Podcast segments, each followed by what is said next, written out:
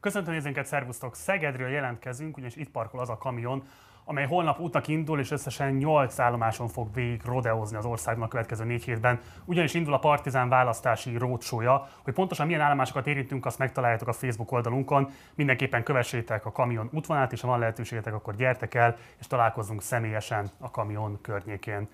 Az elmúlt három napban kiemelten foglalkoztunk az orosz-ukrán háborúval, ugyanis csütörtök hajnalban orosz csapatok támadásokat indítottak Ukrajna ellen, ezzel megpróbálva felszámolni a terület az ország függetlenségét, szuverenitását.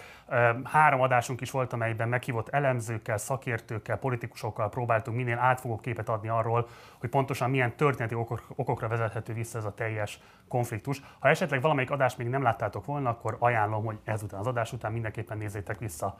Az elmúlt 24 órának legfontosabb fejleménye, hogy éjszaka kiújult, megújult erőkkel folytak a harcok. Ugyanakkor Harkiv önkormányzata bejelentette azt, hogy sikeresen foglaltak vissza olyan területeket, amiket korábban orosz csapatok szereztek meg. Kiev önkormányzata pedig kijelentette, hogy a város tartja magát. Fontos ugyanakkor azt is megemlíteni, hogy nyugati szankciókról is születtek döntések, például az úgynevezett SWIFT rendszerből történő kizárását is kezdeményezik Oroszországnak. Ez ugye a nemzetközi pénzügyi tranzakciók szempontjából egy létfontosságú intézmény. Erre válaszol ugyanakkor Putyin elnök bejelentette, hogy készenlétbe helyezi a nukleáris elrettentésre szolgáló fegyvereket. Azt lehet tudni, hogy holnap Fehér Oroszország területén az orosz és az ukrán felek tárgyulasztalhoz fognak majd ülni, pontosan milyen fejlemények várhatóak, erről is majd igyekszünk beszámolni. Fontos európai fejlemény, hogy Scholz kancellár a Bundestag előtt ma egy túlzás nélkül történelmi jelentőségű beszédet mondott, amelyben gyakorlatilag felmondta a korábbi évtizedek német külpolitikai irányvonalait, nevezetesen, hogy bejelentette a védelmi költségek drasztikus emelését, illetve hogy már rövid távon szeretnének függetlenedni az orosz gáztól. A következő héten kiemelten fogunk foglalkozni a konfliktusról, úgyhogy ha szeretnétek tájékozódni, akkor továbbra is ajánlom a Partizán híradásait. Most azonban a Partizán 60 fog következni, a Partizán politikus interjú műsora, amelyben meghívott vendégemet 60 percen keresztül élőben, bejátszások nélkül kérdezem. Itt ül már velem Doblev Klára, a Demokratikus Koalíció Európai Parlamenti képviselője, de mielőtt bemutatnám őt, mindenképpen iratkozzatok fel a csatornára, illetve ha van lehetőségetek, akkor kérlek, hogy fizessetek elő a Partizára a Patreon felületünkön keresztül. Ehhez a linket megtaláljátok a leírásban. És akkor köszöntöm Dobrev Klárát a stúdióban. Szervusz, nagyon köszönöm, hogy elfogadtad a meghívásunkat. Köszönöm szépen.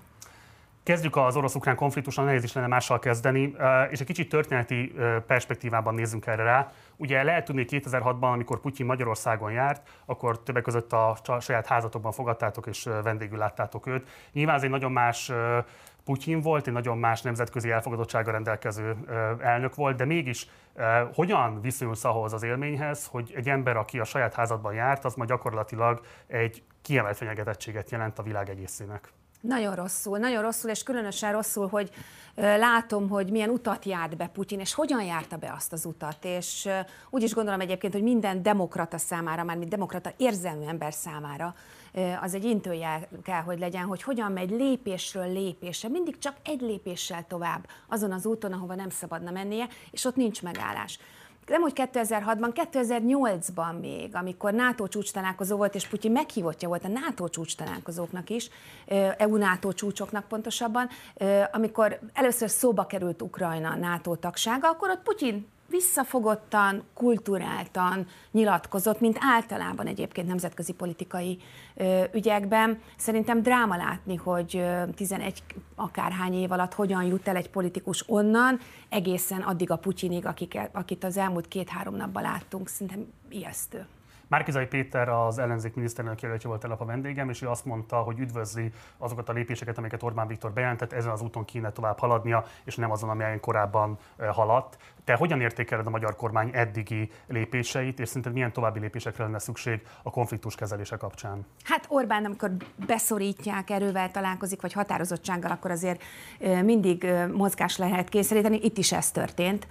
Az, hogy végül beállt, és ő is megszavazta a szankciókat, ugye ma a SWIFT rendszerből történő kizárást, ahogy te is mondtad, az szerintem nagyon jó, és ezt így is kell tovább csinálni, de én várok még bejelentéseket. Tehát várom a Paksi atomerőmű szerződés felmondását, várom az orosz beruházási bank felmond, szerződésének a felmondását, különösen, hogy most már a románok és a csehek is ma bejelentették, hogy kilépnek a budapesti székhelyű beruházás, orosz beruházási bankból. Várom, hogy visszamondja a Debreceni Egyetem Putyin tisztoktorságát, várom, hogy Szijjártó visszaadja a barátság érdemrendet, vagy hogyan hívják pontosan.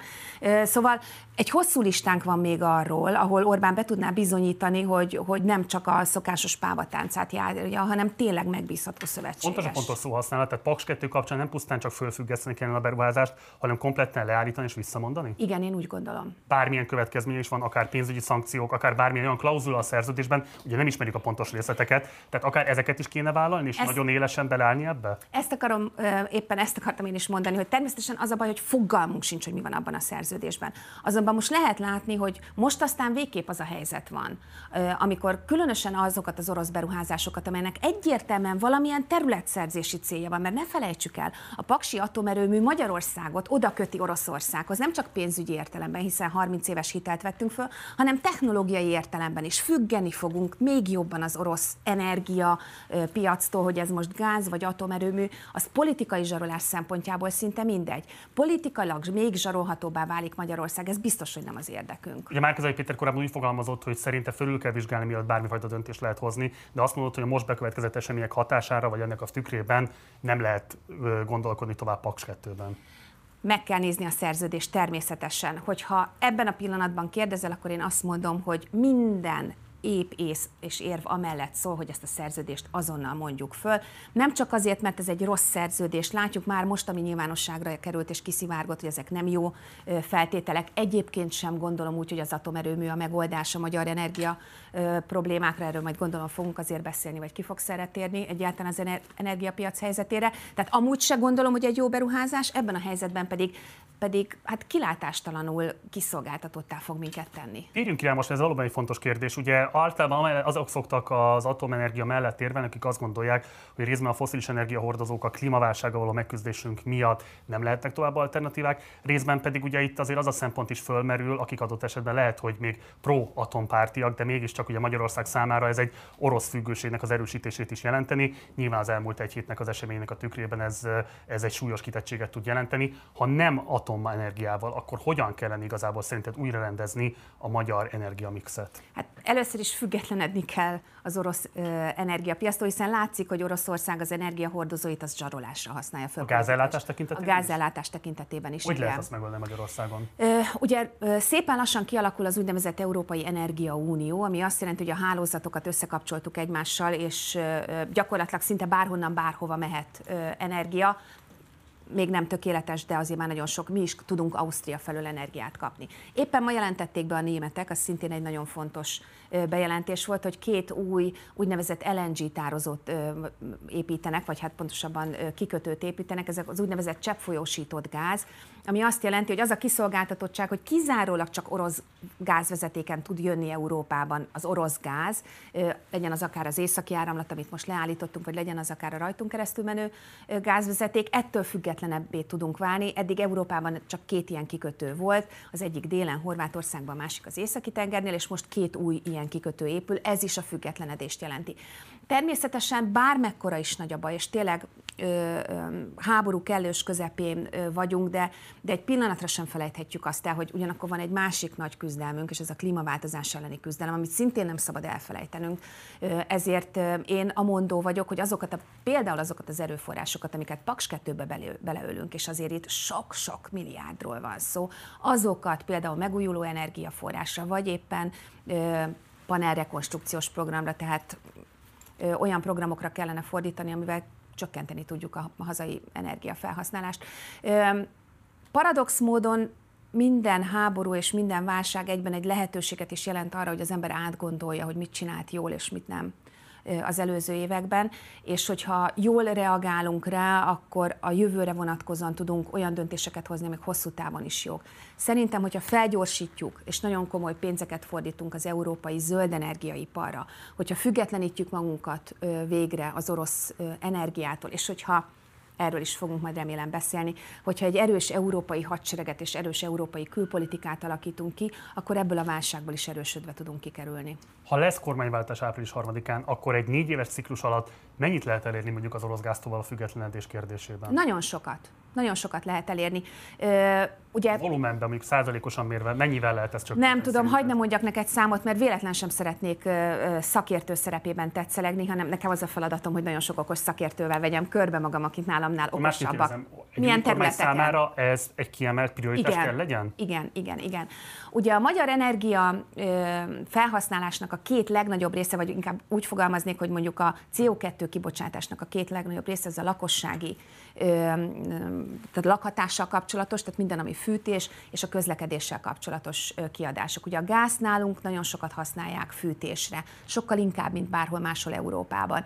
Nálunk ugye a legkisebb magyar falu is rácsatlakozott az elmúlt években, évtizedekben a gázra. Ausztriában, aki járkált, az látta, hogy ott például nem gázzal, hanem árammal fűtik mondjuk a falvakban, vagy a vidéki kisebb településeken a házakat. Úgyhogy nagyon komoly beruházásokat kellene indítani, napelem, szélerőmű, és hát szükségünk van az európai közös fellépésre. Akkor lesz Magyarország is független az orosz energiától, hogyha Európa független tud tőle. Ezt mi egyedül magyarok nem fogjuk tudni megtenni. Ez nagy közös európai program kell, hogy legyen. Térjünk vissza az orosz-ukrán konfliktushoz. A BBC-nek adta egy interjút, amiben szintén már a, azokat a gazdasági szankciókat említetted, amiről most is volt már szó. Ugye a SWIFT rendszerből történő kizárás Oroszországnak már útban van. Itt a nagy kérdés az, hogy milyen típusú további szankciók képzelhetőek el. Kérdezem ezt azért is, mert többek között Biden elnök is azért azt említette meg, hogy az energiapiacon nem lehet olyan korlátozásokat bevezetni, ami adott esetben az orosz gáztól való rövid távú függetlenedést akár drasztikus módon valósítaná meg. Tehát te, mint európai parlamenti képviselő, mit látsz, hogy ezen a rendkívül bürokratikus gépezeten keresztül, amit Európai Unióként hívunk, milyen típusú lépésekkel lehetne Putyin elnököt belátásra kényszeríteni? Szerintem az, hogy ma meglépték a SWIFT rendszerrel való leválását nem egész Oroszországnak, hanem darabonként fognak minden bankot megvizsgálni, de a bankok többségét le fogják kapcsolni a SWIFT rendszerről. Szerintem ez egy nagyon erős, és én is amellett érveltem, hogy ezt a lépést tegyük meg. Úgy gondolom egyébként, hogy az orosz repülőgépek például repülési tilalma, amelyet szintén nagyon sok európai ország bevezetett, Magyarország még nem vezette be. Ez is egy nagyon fontos lépés lenne. Egy térzárat kellene az orosz gépekkel szemben elrendelni? Igen, igen, igen. Az oroszok nem akarnak háborút. Az oroszok alatt az orosz embereket értem. Én nagyon sok hír próbálok olvasni, amikor csak van egy kis időm, és, és gondolom nem vagyok egyedül azon, hogy függünk a neten és a különböző portálokon, és szívbe markoló látni, én beszélek oroszul, és rámegyek azokra az oldalakra, akár orosz nyelvű, akár ukrán, akár orosz oldalakra, ahol tényleg 18-20 éves fiatal gyerekek mind a két oldalon, és elnézést a gyerekek kifejezésért, mert ezek férfiak, fiatal férfiak, akik egyébként meghalnak és az életüket adják a hazájukért, de mind a két oldalon azt lehet látni, hogy ilyen teljes kiszolgáltatottságban mennek előre, és szívszorító volt látni, egyébként éppen ma reggel mentem rá, az ukránok működtetnek egy olyan oldalt, ahol orosz hadifoglyokat, illetve elhunyt orosz katonáknak az adatait töltik fel mert hogy Oroszország el sem árulja az embereinek, hogy háborút folytat. Ugye különleges katonai lépésekről beszél. Nem árulja el, az ott, ott él, az oroszoknak nem árulja el, hogy háborút folytat, csak azok tudják, akik nagyon aktívan figyelik az eseményeket, mondjuk az interneten keresztül, akik az orosz állami tévéből tájékozódnak, azt se tudják, hogy háború zajlik, csak ilyen ködös mondatokat mond Putyin a nagy birodalomról. És a mai a mai egyik videó az volt, amikor egy leragasztott szemű, hátrakötött kezű, fiatal, halára vált orosz katonának engedték meg, hogy fölhívja az édesanyját telefonon. És a beszélgetés, ahogy zajlott, az első mondat, hogy mama, itt vagyok hadifogságban. És akkor kérdezi, hogy hol vagy? Azt mondja, Ukrajnában hadifogságban. És a, ahogy fölszakadt abból a, az édesanyjából a mondat, hogy hogy kerülsz te oda? Amikor szankciókról beszélünk, és amikor azt mondjuk, hogy Putyint meg kell állítani, akkor mi itt az orosz embereket is védjük. Azok az ezrek, akik kimentek Szentpétervárba vagy Moszkvába az utcára, hogy tiltakozzanak a háború ellen, úgy mentek ki, hogy tudták, hogy pusztán az, hogy kitették a lábukat az utcára, az, azért már börtön jár. Az oroszok nincsenek Putyin mellett, és nekünk az a feladatunk, hogy megmutassuk nekik is, okay. hogy ez nem elfogadható A héten adott interjúban említetted azt is, hogy Magyarországnak vannak gáztartalékai. Ebből azért következik az is, hogy szerinted Magyarországnak meg lehetne lépni, akár azt is, hogy drasztikusan visszamond bizonyos típusú gázszerződéseket jelenleg Oroszországgal szemben? Szerintem nem, szerintem inkább arra kell felkészülni egy felelős politikusnak, és ez felelős európai politikusnak is, hogy Putyin olyan eszközöket is használ, lásd az energia fegyvert, azt, azt zsarolásra használja, amire egyébként az Európai Uniónak szerintem fel kell készülni, és Magyarországnak is fel kell készülnie. Felelős politikus megnézi, hogy mennyi a gáztartalék, ez mennyi időre elég. Most az általános európai gáztartalékok azok egy évre elegendőek, tehát idén év végéig Magyarországon egyébként még ennél is valamivel több van, úgyhogy úgy gondolom, hogy az a felelős magatartás, hogy ezt végnézzük, és utána pedig megnézzük, hogy milyen alternatív források vannak, ha véletlenül Putyin mást lép, ne lehessünk zsarolható állapotba. Rácz András tegnap itt a műsoromban úgy fogalmazott, hogy ez a háború Ukrajnáról szól. Ugyanakkor vannak más elemzők, amelyek azt mondják, hogy nehéz elképzelni, hogy Ukrajna területén megállnának ezek a cselekmények, ezek a harci cselekmények. De mire számít az? Kell-e számítani további katonai agresszióra Oroszország részéről, akár a Kaukázus, akár Európa további országa irányába? nem vagyok elemző. A véleményemet azt, azt szakértők és elemzők véleménye alapján fogalmazom meg. De ez a háború, ez nem Ukrajnáról szól.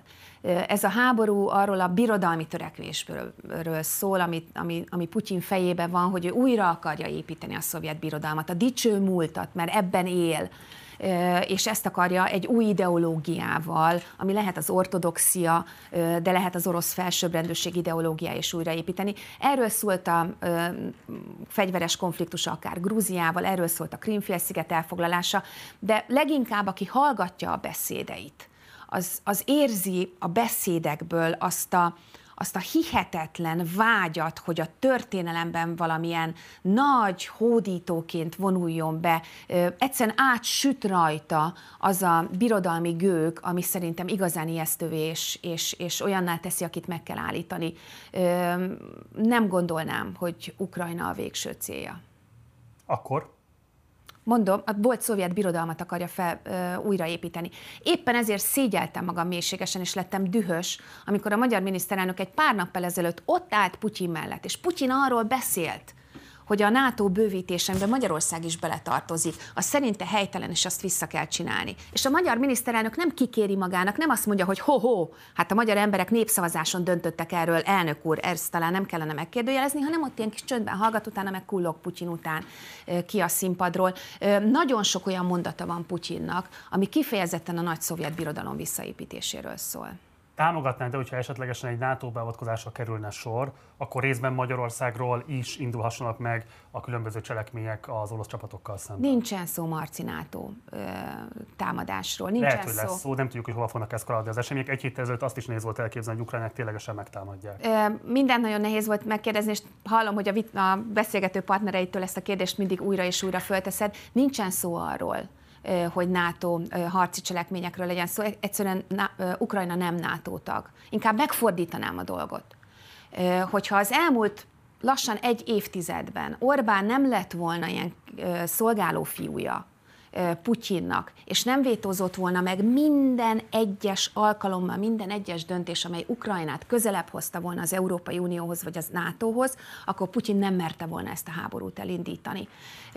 Most, hogy Ukrajna védtelen ebből a szempontból, hiszen nem NATO tag, most bátran elindította a háborút, meg szeretném jegyezni, hogy az elmúlt három nap azt mutatta, hogy az a blitzkrieg, mert lássuk be, Putyin arra számított, hogy két nap alatt lerohanja Ukrajnát egy villámháború keretében. Ez, ez úgy látszik, hogy teljesen dugába dőlt, valószínűleg elszámította magát. Világos, de hogyha rendben van, Ukrajna nem NATO tag, de hogyha mondjuk egy NATO tagországot is támadás érne Oroszország részéről, akkor változtatnátok az álláspontotokon? Ha NATO tagországot támadás ér, amiben adott esetben itt a határon mindenki beletartozhat, Magyarország, Románia, Lengyelország vagy a balti államok, akkor kutya kötelessége minden NATO tagországnak a segítségre siet. Nagyon remélem, hogy ha Magyarországot bármikor, bárhonnan támadás éri, sőt biztos vagyok benne, az összes NATO tagország a segítségére siet. Ha lesz kormányváltás, támogatni fogjátok egy közös európai hadseregnek a mielőbbi felállítását? Igen, igen, igen, igen.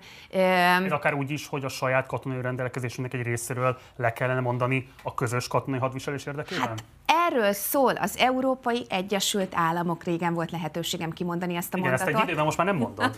De egyébként mondom, csak, csak kevesebbet kampányoltam, most nem erről szólt a kampány. De erről szól az, amiről beszélek, a sokkal erősebb és föderálisabb Európa. A szuverenitásunkat nem feladjuk, hanem közösen gyakoroljuk. Nem azért kell belépni, mondjuk például és euróval fizetni Magyarországon, akkor feladjuk a monetáris szuverenitásunkat, hanem egy sokkal erősebb közösségnek, az euró közösségének leszünk a tagja. Ugyanez vonatkozik a hadseregre is. Igen, Európának szüksége van egy közös hadseregre és egy egységes közös kül- és biztonságpolitikára. Ha most nem, akkor nem tudom, hogy mikor fog magánhoz térni mindaz a politikus és állam és kormányfő, aki ennek ellenállt. Nem vagy Magyar Országgyűlésnek a tagja, de hát vannak országgyűlési képviselőitek, ezért fontos kérdés, hogy szerintetek a jelenlegi helyzetben érdemes lenne a Nemzetbiztonsági Bizottság elé citálni a miniszterelnököt, és például megkérdezni őt arról, hogy mi zajlott le az alatt, az öt órás beszélgetés alatt közte és Putyin elnök között. Olyannyira, hogy erre volt is szándék az ellenzéki képviselők részéről, hogy egyáltalán összehívják a bizottságot, ami még az sem sikerült, hogy a fideszesek el akarnak jönni.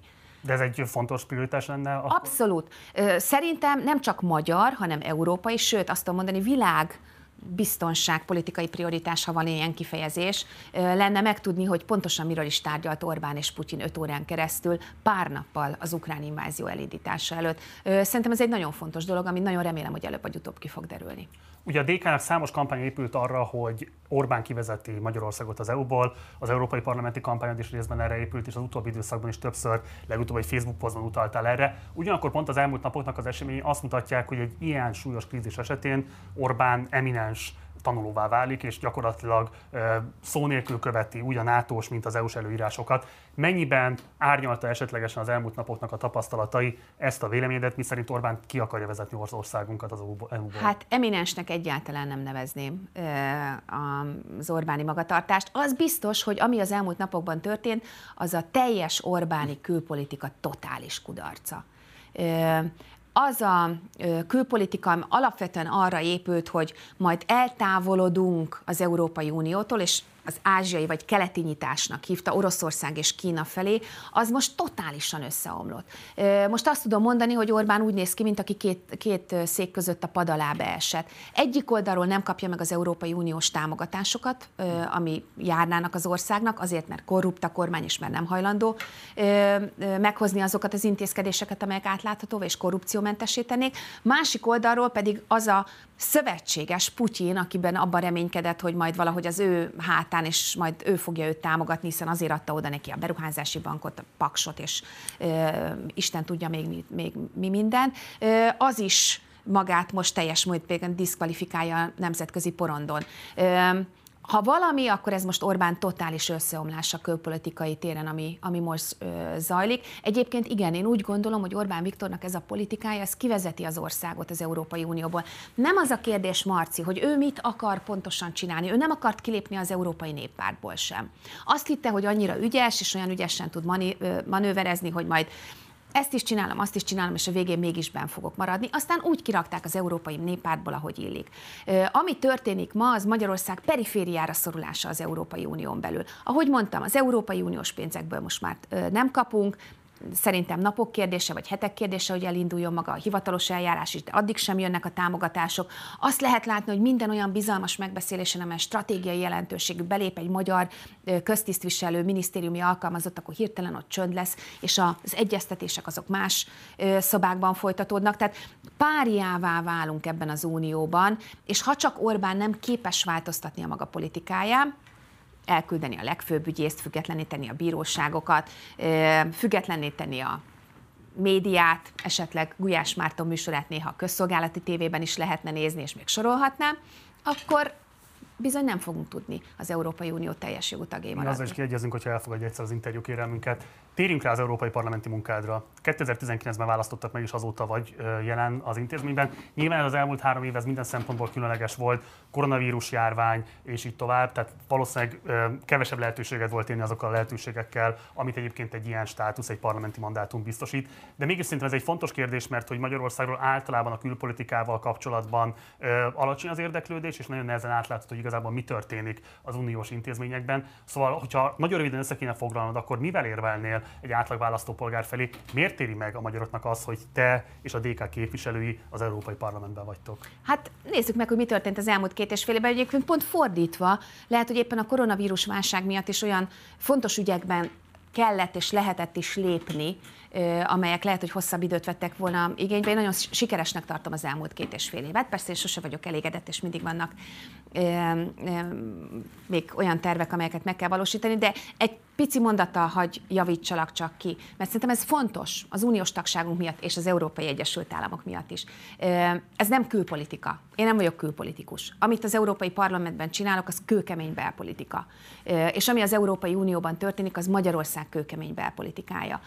Így is gondolom egyébként, hogy én egy magyar politikus vagyok, egy belpolitikus, ha úgy tetszik, akinek két munkahelye van, az egyik Brüsszelben, a másik pedig itthon, hiszen a szavazóim azok itthon vannak. De ha megnézzük, hogy mit sikerült elérni az elmúlt két és fél évben, akkor a, a legegyszerűbb dolog, hogyha ha nézzünk vissza, hogy mi volt az, amit a kampányban mondtam, hogy melyek azok a fontos dolgok, amire koncentrálni szeretnék. Ugye az Európai Parlamenti kampányban 2019-ben azt mondtam, hogy három területen kell eredményt elérni az öt éves ciklus alatt. Az egyik az az Európai Egyesült Államok, azaz sokkal szorosabb és föderálisabb Európa. Kettő, hogy Európa rájöjjön arra, hogy neki sokkal többet kell foglalkoznia, úgy mondtuk, hogy szociális Európával, azaz közvetlenül az állampolgárokkal. Ugye erről szólt például az európai minimálbér, programja. Három, hogy Orbán legáldázabb ellenfelei leszünk az Európai Parlamentben, és hogy mindazt, amit Orbán itthon művel, az ellen végre az Európai Unió emelje fel a szavát. Hogyha ezt a három területet megnézzük, akkor egy éppen a koronavírus járvány miatt is, sajnos, másik oldalról pedig jó válaszokat adva rá, ma Európa erősebb, ha úgy tetszik, a föderalizmus irányába nagyobb lépéseket tett meg, mint amire egyébként én öt év alatt számítottam.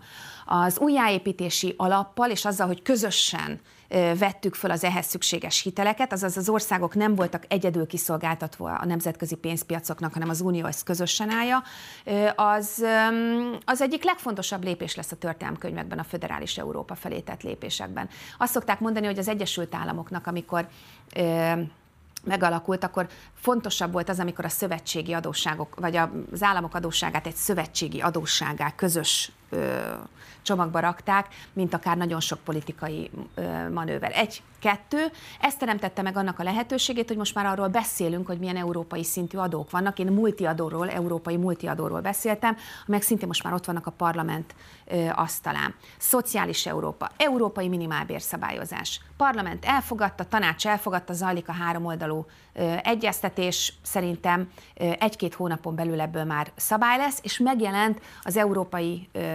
szövegekben a nem minimál nyugdíjnak hívják, hanem minimál járadék, egy olyan európai szintű minimum, ami minden európai állampolgárnak jár. És hát jogállamiságban. Nagyon sokat dolgoztunk érte, és ez most nem csak az én érdemem, vagy a DK-s képviselők érdeme, hanem a magyar ellenzéki európai parlamenti képviselők nagyon sokat dolgoztak érte. Én szerintem többet beszéltem, találkoztam, érveltem vitatkoztam EP-s képviselőkkel, mármint a néppárti képviselőkkel, mint akár a saját frakciómmal, és az, hogy Orbán Viktort utolérte a végzete, és felfüggesztették az Európai Uniós pénzek folyósítását, egyelőre még csak administratív módon, és a jogszabály éle, már életbe lépett januártól onnantól kezdve hivatalosan is, azt is úgy gondolom, hogy a magyar demokráciának nagyon jó. Tehát úgyhogy szerintem ez egy kemény és utólag visszanézve sikeres két és fél év volt. Jó, ezekről mindjárt beszélünk majd még hosszabban is. Kíváncsi lennék rá, ugye nem indult elő az EP alelnöki székéért. Úgy nyilatkoztál jelennek, hogy sok a dolog itthon, a kampányon pláne nagyon sok lesz, emiatt nem pályáztam újra erre a titulusra. De tényleg itt egy-két hónapos kampánytevékenység miatt mondtál le erről a rendkívül fontos alelnöki pozícióról? Hát én nagyon remélem egyébként, hogy, sőt, szinte biztos vagyok benne, hogy azért nem egy-két hónapos sok elfoglaltság lesz ebben az országban, hanem nagyon sok minden lesz április harmadika után itt mindenkire szükség van. Az Hatalmas... bejelentetted, hogy nem fogod, tehát nem, nem indulsz mandátumért, vagy ha kapsz is mandátumot listáról, nem fogod Igen. Feladni. Igen, én európai parlamenti képviselő fogok maradni, de abban is megállapodtunk, hogy április harmadika után, és hogyha sokat kérdezed, akkor is azt fogom mondani mindig, április negyedikén fogunk arról beszélni Márkizaj Péterrel közösen, hogy kire milyen feladatok várnak ebben az országban. Az de korábban kategorikusan kijelentetted azt, hogy nem kívánsz egy Márkizai Péter kormányban kormányzati szerepet vállalni. Ebben legalábbis enyhült az álláspontot, nem zárod ki a lehetőségét, hogy akár miniszter, akár államtitkár lehess? Szerintem ennyire kategorikusan nem jelentettem ki, de az, az biztos, hogy az, hogy április 4-én itt kire milyen pozícióban van szükség, az egy perc alatt ki fog derülni a kormányváltás után, és pontosan érzem annak a felelősségét, hogy itt április 4-től olyan mértékig kell átalakítani a magyar közigazgatást, a magyar jogrendet, és olyan erős politikai szereplőkre is szükség van, ahol mindenkinek meg lesz a feladata, ami nem zárja ki mielőtt bárki úgy gondolná, hogy akkor én most bejelentkeztem bármilyen miniszteri posztra, egyáltalán nem zárja ki, hogy ezeket a nagyon erős politikai feladatokat ezt az ember esetleg európai parlamenti képviselőként tudja véghez vinni. Én nekem nagyon erős politikai legitimitásom és, és mozgásterem van az Európai Parlamentben és Brüsszelben, azt sem tartom kizártnak, hogy az lesz végül a döntés, hogy arra van szükség éppen például a jogállamiság helyreállítása érdekében, hogy ott legyen kint valaki az még világos, egy ezt a legitimitást nyilván erősítette volna, hogy alelnökként megmaradhatsz a pozíciódban. Ugye azért is fontos ez a kérdés, mert a korábbi 14 alelnökből korábban három volt eszendés, most pedig viszont öt alelnök van, tehát elviekben simán maradhattál volna, Igen. és végül mégsem kerültél be. Ez kizárólag a te akaratod volt, vagy kaptál Igen. olyan jelzést, hogy nem biztos, hogy számolnák fel, hogy ott esetben megszavaznám? Nem, nem. Én nem indultam a lelnöki posztért, de hatalmas megtiszteltetés volt az Európai Parlament alelnöke lenni. Tényleg hatalmas megtiszteltetés, és nagyon izgalmas és érdekes munka, ami értelemszerűen nagyon sok protokolláris feladatot is magába foglalt. Én jobban szeretem a politika sűrűjét, a protokollárisabb feladatokon túlmenően. Kettő, azt hiszem, hogy a, a politikai befolyás és a politikai hatásgyakorlásnak az ereje, az, az nem feltétlenül pozíciófüggő. Kellően magabiztosnak érzem magam európai parlamenti képviselőként is. Ez világos, de akkor ki tudod jelenteni, hogy számodra semmilyen értelemben sem jelentett veszteséget az, hogy alelnökként már ilyen szintű befolyásod nincs az Európai Parlamenten belül folyó? Nem, nem, nem, nem. Tehát ilyen befolyás csökkenésre egyáltalán nincsen, nincsen ilyen típusú probléma, az egyáltalán nem érzem úgy, nem. És akkor ez teljesen a te, saját akaratod volt, nem valami fajta ellenlobbinak a tevékenysége? Nem, nem, ellenlo... nem, nem, nem, hát tényleg, ahogy mondtad, több parlamenti helyünk is van. Én nem vagyok az a protokoláris politikus. Tehát én a az ügyek sűrűjében szeretek lenni. Én ott szeretek lenni, ahol szakmai munka zajlik, ahol, ahol keményen vitatkozni kell adott esetben és, és dolgozni. Miközben továbbra is azt mondom, életem egyik nagyon-nagyon fontos és szép szakasza volt, hogy az Európai Parlament alelnöke voltam. De nagyon fontos és kemény szakaszok várnak még rám a következő években is. Oké, okay, akkor térjünk rá a kampány kérdéseire. Az előbb már egy picit puhább álláspontot képviseltél azzal kapcsolatosan, hogy lennél-e kormánytag egy Márkizai Péter vezette kormányzatban. Ki De nem is erősítettem meg, ugye? Tudod azt jelenti, hogy ezt legalábbis nem zárod ki. Április 4-én beszélni fogunk Ez arról, hogy kivel Az a kérdés, hogy kizárod-e, vagy sem annak a lehetőségét, hogy Márkizai Péter számíthat rád a, a kormányában. Természetet semmit nem zárok ki, és semmit nem erősítek meg. Marci, nagyon sokszor megkérdezheted még, de tényleg fontosnak tartom, és ez Márkizai Péterrel egyébként egy közös megállapodott álláspontunk, és nem véletlen, hogy ő is ugyanezeket a mondatokat mondja. Okay. Hogy De április 4-én beszéljünk. Igen. számára. Ugye az, e- a lista első öt helyén két olyan politikus is lesz, akiről lehet tudni, nem fogja fölvenni a mandátumát, Karácsony Gergely és te. Ez mennyiben jó üzenet az ellenzéki közvélemény közönség számára? Az az üzenet, hogy itt mindannyian ugyanazért a célért dolgozunk. Az az üzenet, hogy ne tessék különbséget tenni a között, hogy valaki főpolgármester, európai parlamenti képviselő, magyar parlamenti képviselő, miniszterelnök, miniszter, államtitkár. Nekünk itt olyan írtózatosan nagy feladatunk lesz újjáépíteni ezt az országot. Tényleg úgy gondolom, hogy újjá kell építeni. Ez világos, csak ez országgyűlési mandátumokra és országgyűlési képviselőkről lesz. És szimbólumokról is szól. És a lista szimbólumokról is szól. Ezért kérte Márkizaj Péter azt, hogy az öt miniszterelnök jelölt, az legyen ott a lista legelején. Ha valamiért Orbán nem alszik nyugodtan, éjszakánként, és remélem nem alszik nyugodtan, de ha valamiért nem alszik nyugodtan, akkor az éppen a, az ellenzéki egység. Az, hogy ez a hat párt összefogott. Gyakorlatilag összetörtük a központi erőteret, vagy hogyan szokta ő ezt nevezni, centrális, centrális erőteret. Összetörtük a centrális erőteret. Az, hogy összetörtük a centrális erőteret, ezzel soha korábban nem látott nagy lehetőségünk van arra, hogy leváltsuk az Orbán kormányt. Ebben mindenkire szükség van, és még valami nagyon fontos, mindenhol szükség van nagyon sok emberre.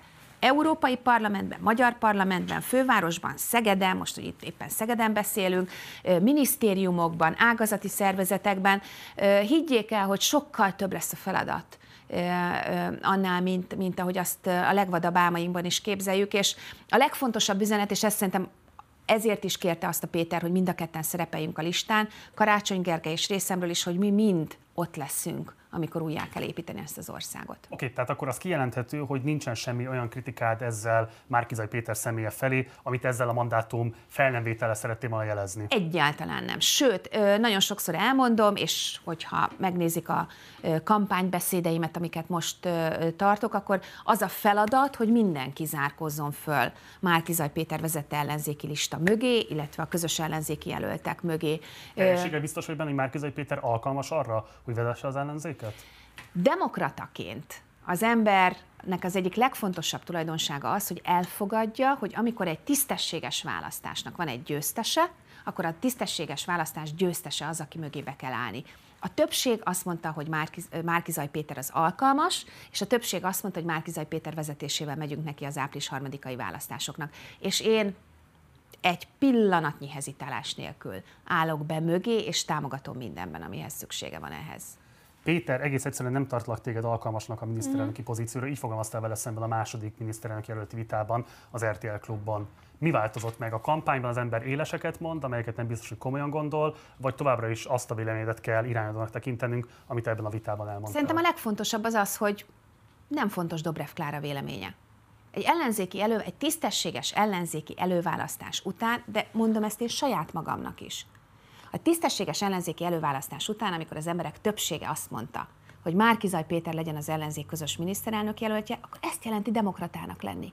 Nézzék meg az amerikai elnökválasztásban, az előválasztáson mondjuk Kamala Harris és Biden között micsoda adok-kapok zajlott. Egyébként ennél sokkal keményebb, mint amit most felolvastál.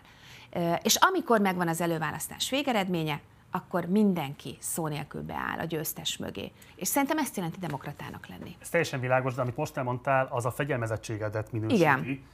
És itt azért fölmerül az a kérdés, nem is a személyes szimpátiádra vagyok kíváncsi, hanem a politikai véleményedre, politikai értelemben jónak tartod-e azt, hogy Márkizai Péter vezeti a közös ellenzéket? Tudsz ebben bízni? Persze, hogy bízom benne. És ráadásul iszonyatos erővel dolgozom is azért, hogy megnyerje ezt a választást. meg kell tanulnunk újra demokráciában élni. Meg kell tanulnunk újra azt, hogy emberek között van különbség, van vita, Néha veszekedés is van. Még olyan emberek között is, akik egyébként utána együtt dolgoznak. Ha utána megállapodnak, megegyeznek, és elindulnak egy irányba, kompromisszumot kötnek, ezt hívjuk demokráciának. 12 éve folyamatosan neveli le Orbán Viktor ezt az országot arról, hogy tisztességesen politizáljanak. Ez a politika lényege. Verseny van. Verseny van, és ebben a versenyben mindenki el akarja mondani, hogy ő miért jobb, mint a másik, és a másik miért gyengébb, mint ő. De utána döntenek a választók, és innentől kezdve mindenki aki második, harmadik helyen végzett, politikában ritkán szoktak ezüst és bronzérmet osztogatni, annak egyetlen egy feladata van, beállni a győztes mögé, mert az április harmadikai kormányváltás sokkal jobban érdekel és sokkal fontosabb bármi másnál. Oké, okay, az előválasztás egy nagyon fontos fejleménye nem csak az volt, hogy lett közös miniszterelnök jelöltje a hat pártnak, hanem az is, hogy az egyéni képviselők közötti marakodás, ami 2018-at jellemezte, megszűnt, egyértelmű, hogy kik a közös ellenzéki jelöltek. Ugyanakkor a listállítás kérdését nem sikerült megoldani, és mint hogyha egyébként ezen el is úszott volna az az előny, amit az előválasztással tudott szerezni az ellenzék, hiszen a mai napig még zajlottak egészen a határidőig azok a marakodások, hogy mégis kinek mennyi hely jut a listán. Nem volt ez stratégiai hiba, hogy ilyen hosszan elhúztátok a listállítás kérdését, a mi hazánknak is előbb lett listája, mint az Egyesült Ellenzéknek. A Fidesznek meg később. Nem, nem, nem, nem érzékelem, hogy en, ennek bármi köze lenne a stratégiai előnyhöz, vagy a stratégiai hátrányhoz. A Fidesznek egy nappal később lett listája. Ö, nem. Most se úsztátok meg azokat a címlapokat, amelyek azzal foglalkoztak, hogy az ellenzék hogyan marakodik egymás között arra vonatkozóan, hogy kinek hány helye van, és ki hanyadik helyre kerülhet És fel. hál' Istennek a viták és ö, ö, egyébként kemény tárgyalások végén meg tudtunk állapodni, és ugyanolyan egységesek maradtunk, mint előtte. Szerintem ez egy nagyon nagy teljesítmény. Én ebben nem látom. meg hamarabb a lista. Mindenkin. De egyébként, de miért volt baj az, hogy Miért kellett a listának hamarabb meglennie? Mert miben akadályozott ez meg minket? Szerintem semmiben. Csak azt mondom, hogy az ellenzéki előválasztás egyik fő ígérete az volt, hogy most elmaradnak majd a veszekedések, hiszen egy demokratikus processzuson keresztül kiválasztódnak a jelöltek. Ezt a listállítás kapcsán mégis megkapta a magyar közvélemény. Nem kapta meg a magyar közvélemény. Szerintem semmilyen olyan típusú veszekedés nem volt itt, ami túlmutatott volna a demokrácián. Na, akkor visszatérünk az előző kérdésedhez. Tessék szíves lenni, hozzászokni ahhoz, hogy demokráciában élünk. A politikai szereplők közötti viták az nem valami szörnyű dolog. Ez teljesen világos, csak ezek nem értékviták voltak, nem arról szólt a kérdés, hogy ki az, aki nem tudom én több kulcsos adót szeretne, ki az, aki megtartaná az egy hmm. kulcsos adót, hanem alapvetően pozíciók közötti válogatásról lehetett értesülni, kizárólag a nyilvánosság számára. Ez erősítette a kormányzó képesség látszatát az ellenzékkel kapcsolatban? Szerintem maga a listaállítás, őszintén mondom, végigjártam az, egész, az ország egyik felét, és még végigjárom a másik felét. Az, hogy a listaállítás az most mikor történt, január 18-án vagy február 18-án, ez nincs benne az első 20 problémába. Menet közben zajlott minden egyéb tárgyalás, és ami a legfontosabb, ezt ne kicsinyeljük le, ezt a teljesítményt, hogy az ellenzék nem csak, hogy az egyéni jelölteket ki tudta válogatni előválasztáson, ugye nagyon szigorú szabályok alapján, és utána volt egy feladat, ami hasonlóan nehéz feladat, mint az egyéni jelöltek választása, ahol azt a döntést hoztuk, hogy ezt tárgyalásos alapon fogjuk lerendezni. És tárgyalásos alapon nagyon kulturáltan sikerült az ellenzéknek megállapodnia. Nem mondd azt, hogy pozícióosztogatás, mert nem erről szól. Egy politikai pártnak az a feladata, hogy az a, az a világkép, az a hit, az a Magyarország, amit meg akar valósítani, ahhoz minél több szereplőt kapjon, és minél több szereplője legyen. A, egy pártnak nem azon múlik, hogy most akkor 6 embere van, vagy 16 embere, hogy akkor hány embernek van fizetése jó esetben. Tudom, hogy, hogy, hogy vannak, akik így gondolkodnak, de számomra a politika mást jelent. Ha több képviselőm van, ha nagyon erőt képviselek, akkor például az Európai Egyesült Államok gondolata, ami egyedüli az ellenzéki palettán, hiszen mások nem állnak ebbe olyan keményen bele, sokkal nagyobb képviseletet kap. Ez értékekről Már is szól, nem csak pozíciókról. És legitim. Ez, egy legitim küzdelem. Akkor jó. Mondom, én csak azt mondom, hogy kormányalakítás esetében nem lesz négy hónap egy-egy döntésnek a meghozatalára. Tehát valóban felteszem, a magyar nyilvánosságnak egy nagyon elenyésző részét érdekli az, hogy hogy áll össze az ellenzék listája, de ugyanakkor az, hogy egy döntést milyen hatékonysággal, milyen fegyelmezettséggel, egymásfelé milyen gesztusokkal tudjátok megtenni, az mégiscsak árulkodik arról a szervezettségről, arról az egymás iránti lojalitásról, szolidaritásról, pajtásiasságról, ami meg fogja határozni egy esetleges új kormányzásnak a minőségét. És zseniálisan vizsgázott belőle az ellenzék. Marci, ezt mondom, de zseniálisan. Ebben mi a zseniális? Ebben az a zseniális, hogy meg tudtunk úgy állapodni, hogy továbbra is erős, egységes erőt képezünk. Tehát nem az a, tehát ne legyen az a feltétele az ellenzék együttműködésnek, hogy nincsenek viták. És az, hogy hány napig lehet vitatkozni, ez egyébként általában a határidő a legjobb múzsa minden tekintetben. Ha kettő nap a határidő, akkor kettő nap a határidő, akkor éjszaka is ott fognak ülni.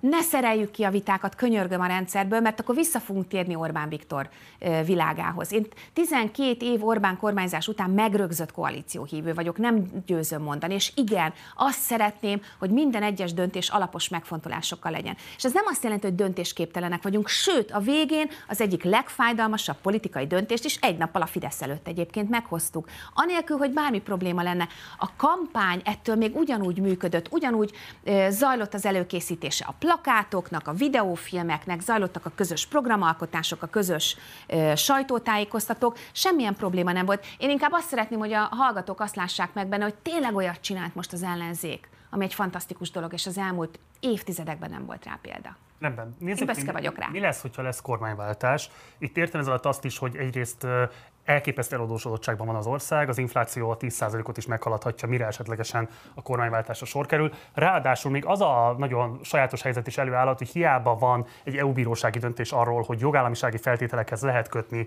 a különböző kifizetéseket, simán előállhat az a helyzet, hogy pont az az ellenzéki kormány, akkor nem ellenzékiként, de kormányként fogja elszenvedni az EU-s források visszatartását, amely nyilvánvalóan ostorozta azokat az intézkedéseket, ami miatt ezt egyébként kiszabták még az előző kormányzatra. Hogyan lehet kezelni majd ezt ezt a rendkívül komplex és összetett gazdasági, politikai helyzetet? Az első, induljunk el hátulról, jó, ahogy föltetted a kérdéseket, már azért is, mert fontossági sorrendben is így néz ki.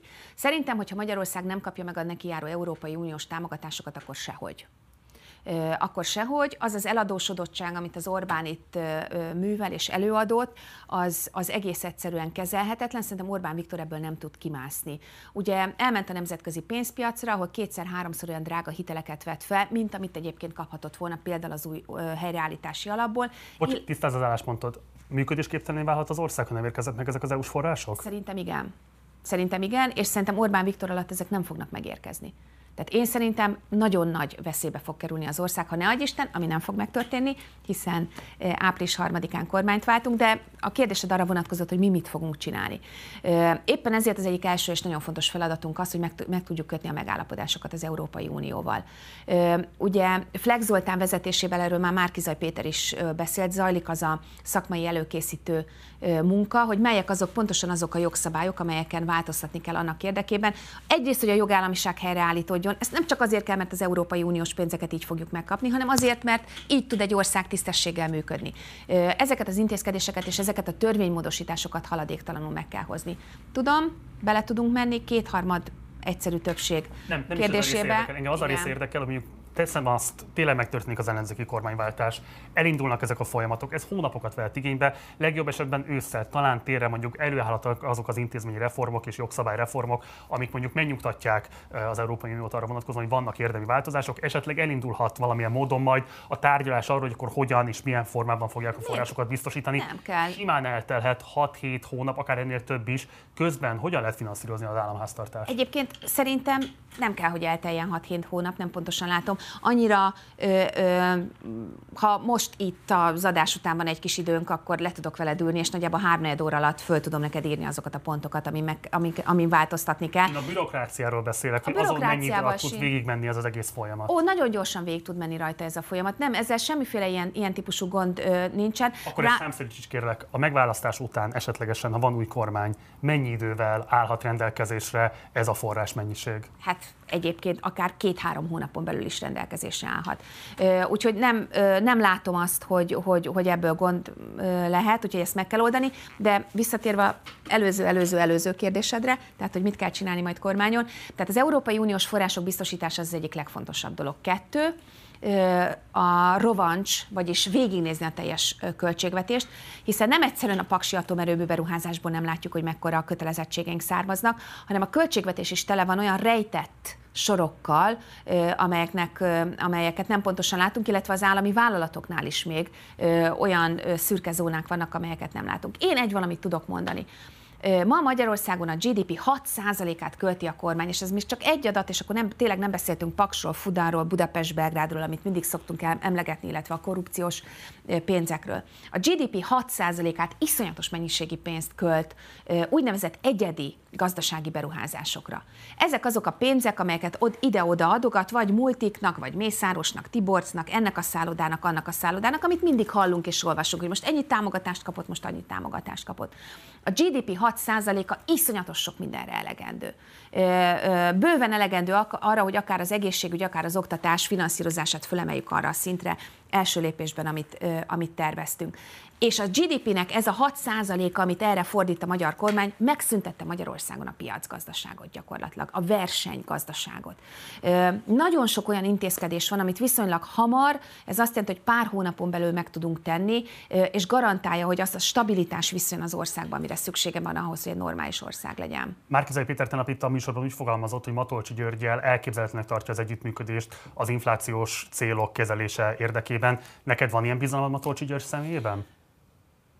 Hát bizalomnak nem nevezném, bizalomnak nem nevezném, de azt tudom mondani, hogy azt úgy gondolom, hogy nem lesz neki azért bátorsága, hogy szembe jöjjön egy erős ellenzéki kormányjal. Egy esetleges új kormánynak együttműködésre kell törekednie Matolcsi Györgyel? Hát a mindenkori jegybankelnökkel együttműködésre kell törekednie, igen. Mi különbözteti meg Matolcsi György kinevezését Polt Péter kinevezésétől? Ha Polt Pétert le kell váltani, akkor Matolcsi Györgyel miért kell együttműködésre törekedni? Polt Péter egyébként Matolcsi, Matolcsi György esetében is nagyon sok minden felmerül.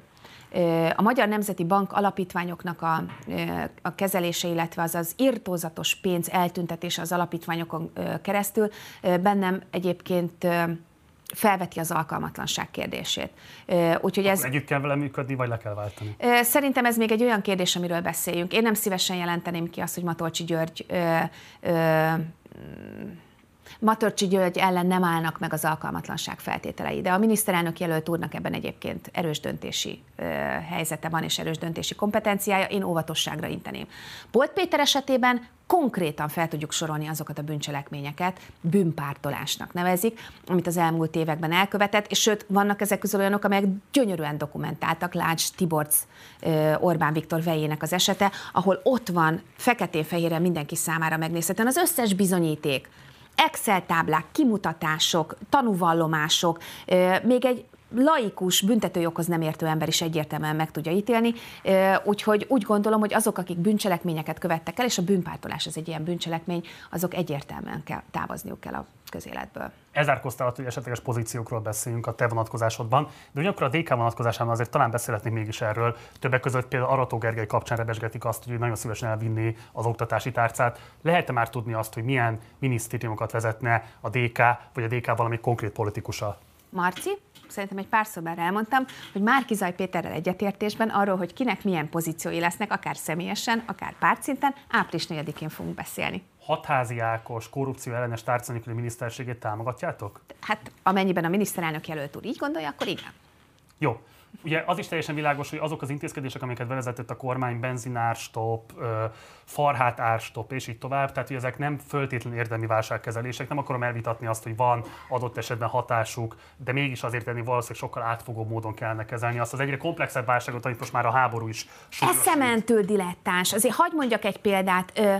Nincs olyan, nincs olyan fórum, ahol ne jönne oda hozzám valaki, aki elmondja, hogy lehet, hogy a csirkefarhát árát maximalizálták, de valamelyik fideszes politikus saját maga főzött már egy húslevest? Mert hogy a húslevesbe kellene még sárgarépa, meg fehérrépa, és így a húsleves ára egyébként az egekben van, és jobban nő, Milyen mint a konkrét intézkedésre lenne akkor szükség? Az alapvető élelmiszerek áfájának a csökkentésén túlmenően, mert nyilvánvalóan az sem elégséges.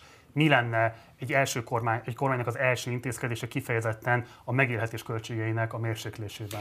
Ugye a közös program bejelentésével azért várjuk meg a miniszterelnök jelölt urat. Az nem lenne elegáns, és nem lenne szép se tőlem, hogyha itt az bármiféle.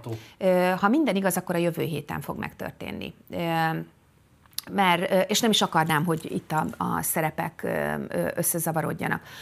Azok az intézkedések, amelyekről beszéltünk, azok egyértelműen afelé mutatnak, hogy egy könnyíteni tudjunk az emberek életkörülményein. Ilyen, a, amit mondtál, az élelmiszeráfák csökkentése, ilyen a nyugdíjak indexálásának az újbóli bevezetése. Svájc indexálás? Az, hogy Svájc indexálás vagy sem, ezt még ki fogjuk számolni hiszen ez nagyban függ azon is, hogy hogyan működik, hogy mekkora lesz a GDP növekedés. De az infláció követésnél több kell. Igen, igen. Ezt kimered jelenteni. Ezt kimerem, ezt kimerem jelenteni, sőt, ezt nem csak én merem kijelenteni, erről már nagyon sokat beszélt Márkizaj Péter is. Meg kell emelni a családi pótlékot, ugye ebben is már egyetértés van, erről is beszélt Márkizaj Péter, de szerintem a jövő héten biztos vagyok benne, hogy meghívod őt is a műsorban, és azt hiszem az úgy elegáns és úgy jó, hogyha ő ismerteti a közös programot.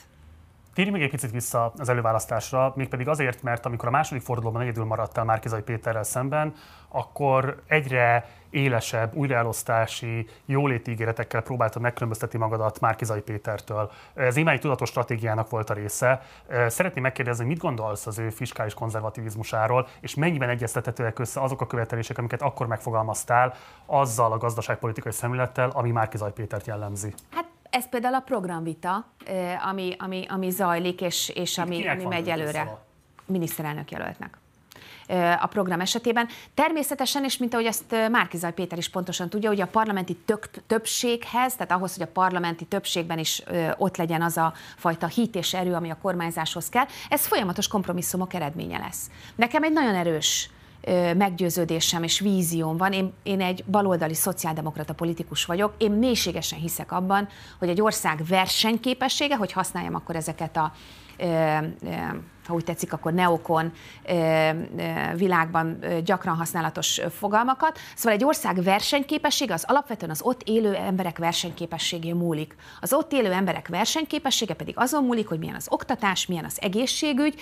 milyen a szociális helyzet, tehát milyen a bérszínvonal, és 12 év neokon Orbáni gazdaság és társadalompolitika után különösen, ráadásul ez egy ilyen államosítással és korrupcióval vegyes neokon politika. Szerintem ennek az országnak egy nagyon erős ö, ö, szociális kiigazításra van szüksége, különben a versenyképességünk szenved csorbát. Meg kellene végre érteni, hogy az a pénz, amit elköltünk az orvosok, ápolók vagy pedagógusok bérére, az nem egy elköltése a beszedett adónak, hogy szegény vállalkozó megdolgozik, az állam beszedi a pénzét, és aztán odaajándékozza, hanem éppen ez az orvos, az ápoló, a pedagógus, az óvodapedagógus, a szociális munkás termeli meg és akkor ismét használom a neokon kifejezéseket, azt az erőforrás, magát az embert, amivel aztán utána a vállalkozás ismét nyereségessé válik. Sokkal nagyobb segítség egy vállalkozásnak, és hogyha bárkit megkérdezünk ma Magyarországon, mennyivel jobban örülne, ha egy jól képzett munkaerő, bőségben szenvedne ez az ország, jobban örülne annak, mint az, hogy 30 millió forintot kap az államtól segítségben. Okay.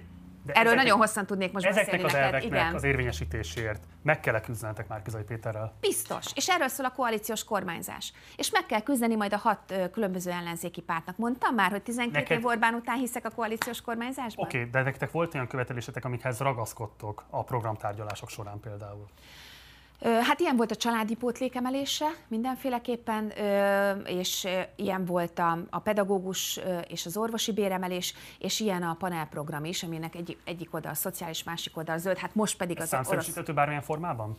Szerintem számszerűsíteni később fogjuk, de az biztos, hogy például az Európai Uniós pénzek jelentős részét erre kell fordítani, ebben, ebben biztos vagyok azt fogod látni április 4-e után, hogy azért lesznek nagyon izgalmasak a partizán adásai, amelyek persze már most is nagyon izgalmasak, mert meg tudsz ide hívni kormányzati szereplőket, vagy akár politikusokat, akik itt az emberek előtt fognak vitatkozni éppen ilyen dolgokról, mint amiről beszélünk. Itt fogok állni, és vitatkozni fogok arról, hogy igenis önrész nélkül kell a panel lakásokat felújítani, mert ez nem csak annak az embernek az érdeke, aki ott lakik, hanem a közösség érdeke is, és biztos, hogy lesz olyan, akár a koalíción belül is, aki meg úgy gondolja, hogy ó, azért valamennyi önrész kell és együtt fogunk vitatkozni, és visszahoztuk a politikát. Akkor ezek szerint azért valamilyen kormányzati szerepre mégis majd csak készülhetünk a vonatkozásodban. Ezt megtehetem európai parlamenti képviselőként is. Nagyon fontos kérdés az, hogy a DK már az előválasztás ideje során igazából egy nagyon izgalmas szövetségre lépett a Jobbikkal, ami azért azt gondolom, hogy a szavazóitoknak egy jelentős része számára akár riadalmat is kelthetett, akár nagyon komoly idegenkedést is kelthetett, és azóta is azt lehet látni, hogy a Jobbik és a DK igen szorosan mozog együtt. Nem vagy a demokratikus koalíció elnöke, de prominens politikusa vagy, nyilvánvalóan belelátsz ezekbe a folyamatokba.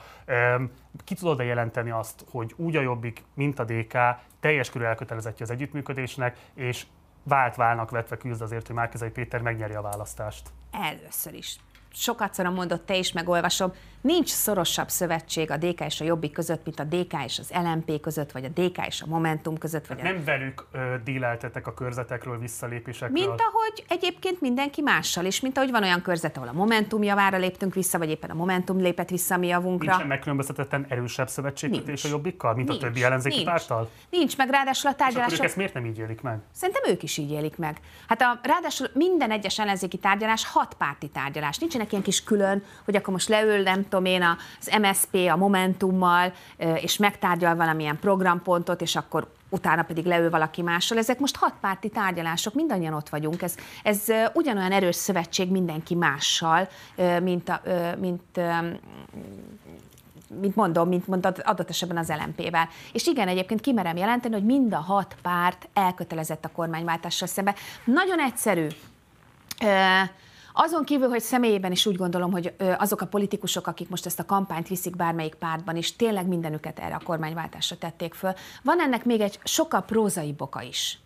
Az, hogy mind a hat párt megértette, és ez a szövetségnek az egyik legstabilabb pontja, mind a hat párt megértette, hogy a saját szavazóik, azok afelé nyomják őket, hogy közös ellenzéki szövetségben legyenek.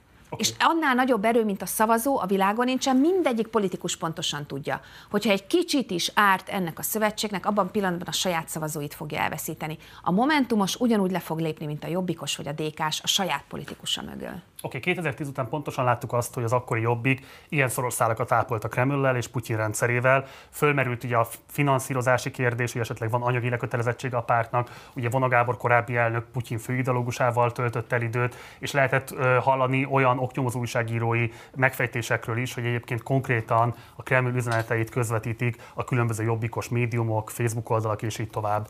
Te ma jó meggyőződéssel vagy az iránt, hogy a jelenlegi jobbik teljes mértékben mentes az olyan típusú kitettségektől, amit például Kovács Béla személy jelentett korábban? Hát a Jobbiknak voltak más vállalhatatlan mondatai is, nem csak az orosz barátság.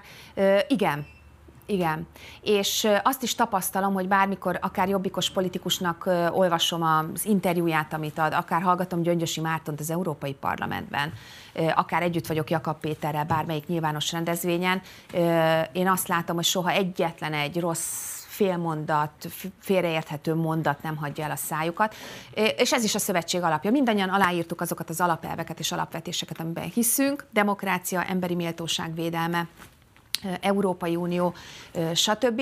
És addig, amíg mindenki ezen dolgozik és ezen a vonalon marad, addig a szövetség erős. Ugye ezt lehetett látni valóban a jobbikos vezető politikusok szintjén, de abban is biztos vagy, hogy az egyéni képviselőjelölti szinten nincsenek olyan jobbikos politikusok, akiknek van kitettsége a Kreml irányába? Én nem látom ennek nyomát és nagyon remélem, hogy nincsen. Természetesen én nem ismerem személyesen az összes jobbikos képviselőt, de, de úgy gondolom, hogy maga a párt vezetése és maga a párt egésze elindult egy teljesen más irányba, és amikor ők adott esetben döntöttek, hogy egy egyéni képviselő ki legyen, akkor annak megfelelően döntöttek, hogy azt a politikát képviselje, amit ők gondolnak. 2019-ben az EP kampányban, és ez az utolsó kérdéskörünkre érkeztünk rá, ugye a már említett európai minimálbérrel, európai minimálnyugdíjjal, illetve családi pótlékkal kampányol, tehát konkrétan azt mondtad a 24.hu-nak, ha az Európai Unió nem tudja csökkenteni az országok között és a tagállamokon belül egyenlőtlenségeket, akkor milliókat taszít a populisták karjaiba. Van egy ilyen mintázat a DK vonatkozásában, 2018-ban is lehetett ezt látni a kampányban, hogy kampányidőszakban élesen újraelosztáspárti, egyenlőségpárti materiális követeléseket vesz föl, és ezeket próbálja minél szélesebb körben teríteni, de amikor konkrét hatalom kerül a kezébe, akár az Európai Parlamentben, akár az önkormányzatokban és így tovább, ezek a követeléseknek az élessége valamelyes tompul. Milyen ígéretet tudsz tenni arra vonatkozóan, hogyha van kormányváltás, akkor ezekből a nagyon fontos újraelosztási ígéretekből be fogjátok őket tartani, és meg fognak ezek valósulni? Marci, melyik az a döntés az Európai Parlamentben, ahol nem voltunk következetesek közelek ahhoz a politikához, amit a, egyébként a kampányban is képviseltünk. Amikor hatalom van a kezünkben, ahogy mondod, például az Európai Parlamentben, akkor nagyon pontosan lehet látni, hogy mi az a politika, amit képviselünk, és mi az a politika, ami mellett haladunk. Egyetlen egy olyan döntés nem kellett az Európai Parlamentben megszavaznom, ami, ami akár csak picit is kompromisszumot jelent ahhoz képest, amit hiszek, amit az előbb itt elmondtam, hogy milyen országban hiszek, és mit kell, mit kell tenni. És ugyanez vonatkozik egyébként a, a DK-s polgármesterekre is, akik persze szörnyű körülmények között, hiszen a Fidesz minden egyes forrástól elvette őket, de az elsők voltak azok, akik akár bérkiegészítést adtak azoknak a, a Covid járvány idején, akik az államtól semmit nem kaptak, akik szociális segélyt nyújtottak azoknak, akik elveszítették a munkájukat. Én azt tudom mondani, hogy a DK ellenzéki szerepben volt eddig még csak, de, de amikor olyan szerepben volt, hogy döntést hozhatott, akkor annak megfelelően hoztuk a döntéseket, amiben hiszünk egyébként, és amit mondtunk. Az európai minimálbér, vagy az európai minimálnyugdíj koncepciójának az a típusa, amit te képviseltél, mikorra válhat realitássá? Az európai, ugye mindig azt mondtam, hogy először európai minimálbér, hiszen ha az megvan, akkor a nyugdíjak általában, vagy a nyugdíj szabályozás az mindig követi.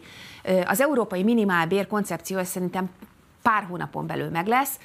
Ugye megvan a tanács döntése, megvan a parlament döntése, és most zajlik az úgynevezett trilógus, amikor meg kell állapodnunk a tanács képviselőjével, és egyébként Orbán Viktor mindent elkövet annak érdekében, hogy a lehető leggyengébb minimálbér szabályozás szülessen, mi pedig mindent elkövetünk annak érdekében, hogy a lehető legszigorúbb és legerősebb Mi ennek szülessen. a Én nagyon remélem, hogy még a nyári ülésszak előtt, már mint a vége előtt meg lesz a végleges. És Egyébként maga, megszületett és, a döntés és maga. maga. Maga a realitás, hogy van európai minimálbér? Hát az európai minimálbér szabályozás az azt jelenti, hogy minden állam számára kötelező módon meghatározzák, hogy hogyan kell a minimálbért számítani. Nem Orbán Viktor üt a hasára innentől kezdve, hanem adott esetben az, a, a, az átlagbérekhez vagy a mediánbérekhez az életszínvonalhoz hasonlítóan kell megállapítani a minimálbéreket. Nem lehet mostantól kezdve megcsinálni azt, amit Orbán Viktor megcsinált éveken keresztül, hogy nagyon alacsonyan tartotta a minimálbéreket, aztán persze választások előtt neki is eszébe jutott emelni, hanem ez egy kiszámítható és stabil folyamatnak kell lennie. Ez gyakorlatilag az év közepén ez az európai szabályozás létre fog jönni. Az új kormány pedig be fogja tartani az Európai Unió szabályait. Ha azt kérdezett tőlem, hogy Orbán Viktoron múlik, akkor lesz európai minimálbér Magyarországon, akkor az a válaszom, hogy nem. Ő nem akarja. Záró kérdés, mekkora esélyét látod annak, hogy lesz kormányváltás? Ezen dolgozom és egyetlen egy dolog vezérel, hogy legyen kormányváltás. Én azzal kelek, és azzal fekszem, hogy száz százalék, hogy megnyerjük a választást. És mi a legfontosabb, amihez szükségeltetik? A hit. A hit mindenkiben, és itt nem csak a politikusokban elsősorban, hanem azokban, akik az elmúlt években elveszítették a hitet, vagy akik éppen félnek elmenni és a változás mellett szavazni. Én azért járom az országot, hogy ezt a hitet visszaadjam. Dobrev Klára, a DK Európai Parlamenti Képviselő. Köszönöm szépen, hogy elfogadtad a meghívásomat, és eljöttél a stúdiónkba ide Szegedre. Köszönöm szépen. Nektek pedig köszönöm szépen a figyelmeteket. Ez volt már a Partizán 60 Szegedről, a Partizán Rócsó kamionjából. Holnap érkezik a Rócsó kamion Hódmezővásárhelyre, és ott is leszünk egészen szerdáig, tehát ha Hódmezővásárhely környékén jártok, akkor keresetek bennünket. Fontos, hogy holnaptól hétfő esténként fog jelentkezni a Partizán 60, nem vasárnap este, így már holnap este is lesz majd egy vendégem, érkezik majd Stumer János, a Jobbik politikusa, Békés egy jelöltje, a Nemzetbiztonsági Bizottság elnöke a stúdióban, és őt fogom majd kérdezni 60 percen keresztül, vágás nélkül, élőben. Ugyanígy fontos, hogy kedden reggeltől indul egy új műsorunk is, tehát nem csak esténként leszek adások, hanem reggelente is. Ezt a reggeli adásunkat Agitpop néven fogjuk majd futtatni, és társműsorvezető társak is lesznek majd velettem végig. Az első társműsorvezető társ pedig Osváth Zsolt lesz, úgyhogy kedden és szerda reggel közösen vezetjük majd ezeket az adásokat. Fontos itt még megemlítenem azt, hogy a beszélgetésünkkel párhuzamosan volt egy úgynevezett interjú, amit Orbán Viktorral készített az M1. Ebben érdemben igazából nem jelentett be sem semmi olyasmit, ami árnyalta volna azokat a képeket, amiket eddig kifejtett, de ezt az interjút is érdemes megnézni azoknak, akik szeretnének tájékozódni arról, hogy milyen módon próbál a magyar kormány helytállni ebben a krízisben. Fontos ugyanakkor kijelentenünk azt is, hogy egyedülálló módon az Orbán kormány olyan sajtótájékoztatót még nem tartott meg, ahol szabadon lehetett volna kérdezni arról a kormány tagjait, magát a miniszterelnököt, hogy milyen lépéseket terveznek katonai, humanitárius és így tovább vonatkozásokban a kialakult krízis kezelése kapcsán. Amit egyébként ilyesmire lesz lehetőség, nyilvánvalóan mi is fogunk élni a kérdezés lehetőségével. Ez eddig, eddig, eddig sajnos rajtunk kívülálló okok miatt nem tudott bekövetkezni. Munkatársaim nevében köszönöm szépen a megtisztelő figyelmeteket. Én Gulyás Márton voltam Szegedről, jó éjszakát kívánok, ciao.